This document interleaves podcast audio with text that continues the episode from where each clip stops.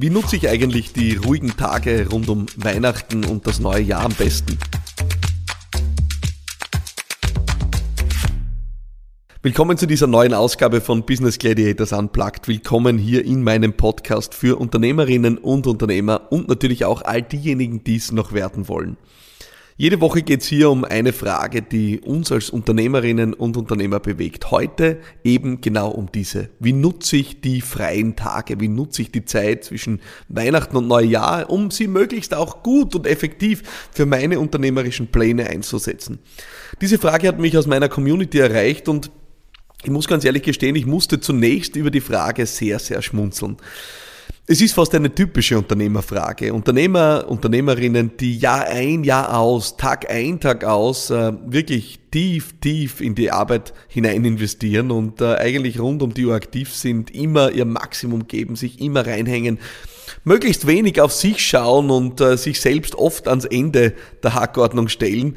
Da will man natürlich auch gleich mal die Weihnachtsfeiertage produktiv nutzen. Und vielleicht ist es für die meisten da draußen ja die beste Idee, einfach mal nichts zu tun. Das wäre doch mal eine wirklich verrückte Idee.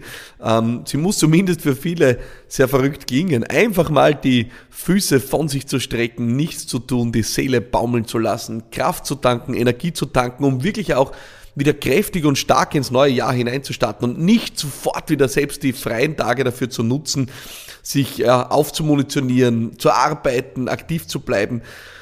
Das klingt für manche verrückt, aber wahrscheinlich ist es für die meisten meiner Zuhörerinnen und Zuhörer eigentlich die allerbeste Idee von allen.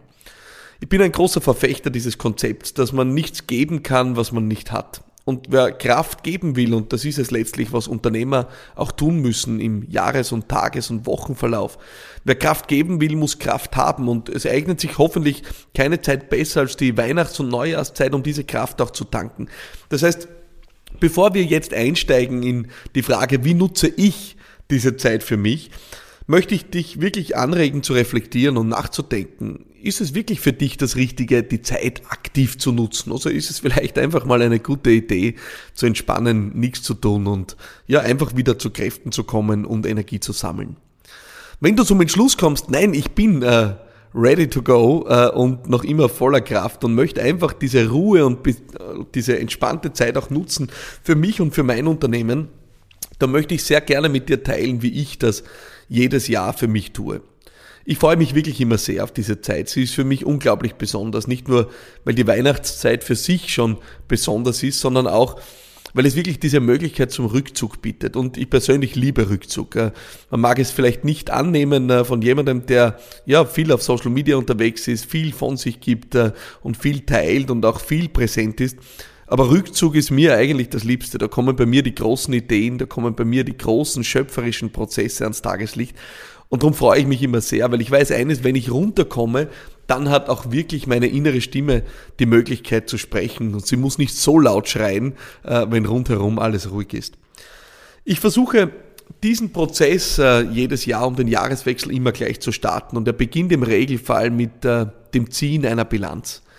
Es ist was, was ich persönlich ehrlicherweise viel zu selten mache. Ich bin jemand, der ja, vielleicht erfolgsverwöhnt, ich weiß es nicht, aber immer von Errungenschaft zu Errungenschaft, von Projekt zu Projekt, von neuem Werk zu neuer Initiative springt, ohne sich groß damit aufzuhalten, was war gestern. Das haben wahrscheinlich äh, gerade visionäre Kräfte an sich. Sie leben lieber im Morgen äh, als im Heute und schon gar nicht im Gestern. Aber manchmal tut es gut, sich wirklich mal zu besinnen, was liegt eigentlich im Blick zurück. Und dabei vor allem ein Augenmerk darauf zu lenken, was gilt es zu würdigen, was habe ich in diesem Jahr geschafft. Und der Blick äh, sollte eigentlich im Regelfall überraschen. Also für mich ist es immer wieder faszinierend, wenn ich wirklich dann durch meinen Kalender streife äh, oder durch andere Dinge, die mich an den Jahresverlauf erinnern und dann wieder draufkomme, was ist hier eigentlich alles passiert, dann bin ich eigentlich fassungslos und fasziniert, was in einem Jahr alles möglich ist. Und ich halte das für sehr wichtig, das auch zu würdigen, was wir schaffen. Nicht einfach nur ohne Gedanken gleich zum nächsten weiterzuziehen. Und so ist das der erste Schritt, den ich tue. Ich ziehe Bilanz, ich würdige das, was passiert ist und äh, würdige dabei auch meinen Beitrag. Auch das tun wir aus meiner Sicht sehr selten. Ich würdige dabei auch, was ich geleistet habe in diesem Jahr äh, und bin stolz auf mich und freue mich darüber, was mir gelungen ist.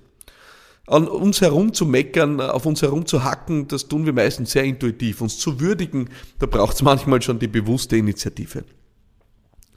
Ich nutze die zweite Phase dann sehr bewusst, um runterzukommen runterzukommen und wirklich nichts zu tun, auch mich mit anderen Dingen zu beschäftigen. Ich lese dann etwa keine Businessbücher, sondern stinknormale und hoffentlich möglichst seichte Romane, schaue Netflix oder ähnliches äh, und lass wirklich die Seele baumeln. Äh, versuche mir mal keine Agenda zu nehmen, versuche nichts zu tun, mir keinen Druck zu machen, äh, nicht unbedingt mir ein großes Tagesprogramm zu schnüren und einfach mal zu entspannen, den Fokus auf den Körper zu lenken, auf die Entspannung, auf die Ruhe und auf das Runterkommen. Und das dauert meistens, naja, doch einige Tage, bis mir das dann gut gelingt.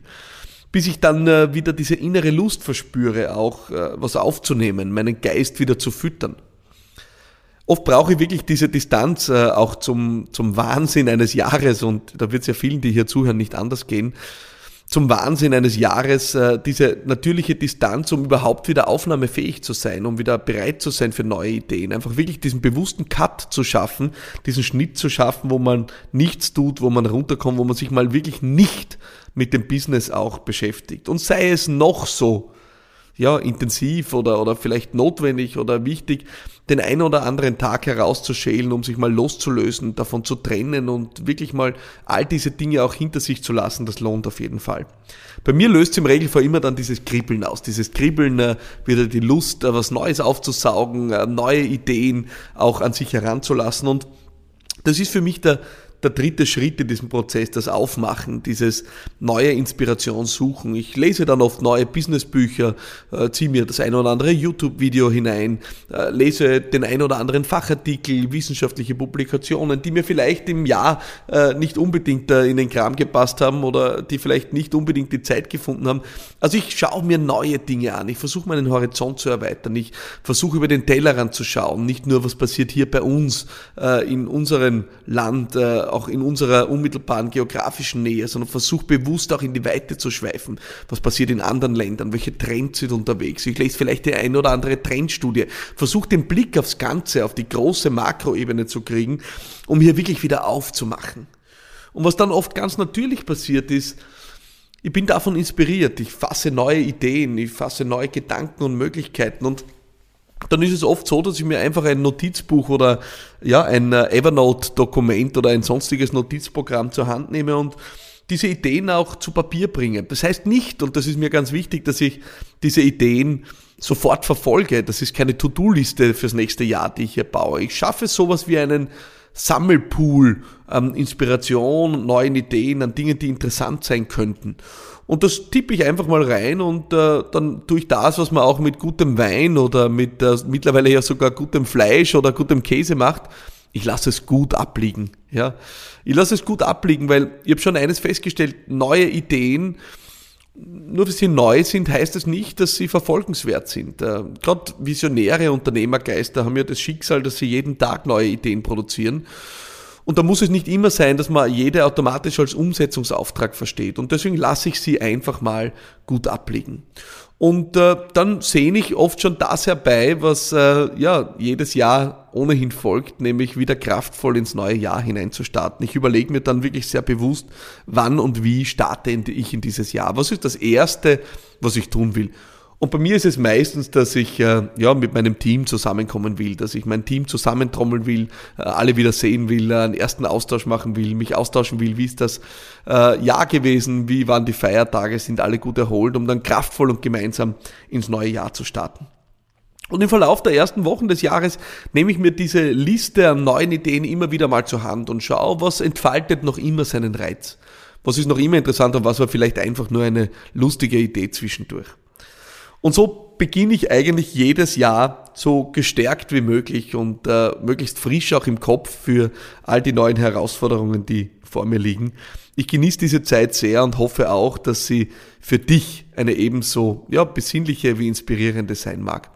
Ich wünsche dir, wenn du diese Ausgabe tatsächlich jetzt äh, hörst, in unmittelbarem Umfeld auch des Jahreswechsels, eine wirklich erholsame und ruhige Zeit, wo du zu Kräften kommst, wo du Energie tankst, wo du ja, auch auf dich schaust und äh, neue Ideen und Inspiration für das kommende Jahr fasst. Ich freue mich sehr, wenn wir dieses Jahr auch gemeinsam verbringen, hier im Rahmen meines Podcasts oder anderer Aktivitäten und wünsche dir jetzt schon alles Liebe, ein frohes Fest und ein, ja, hoffentlich sehr erfolgreiches Jahr 2021. Alles Liebe und bye bye.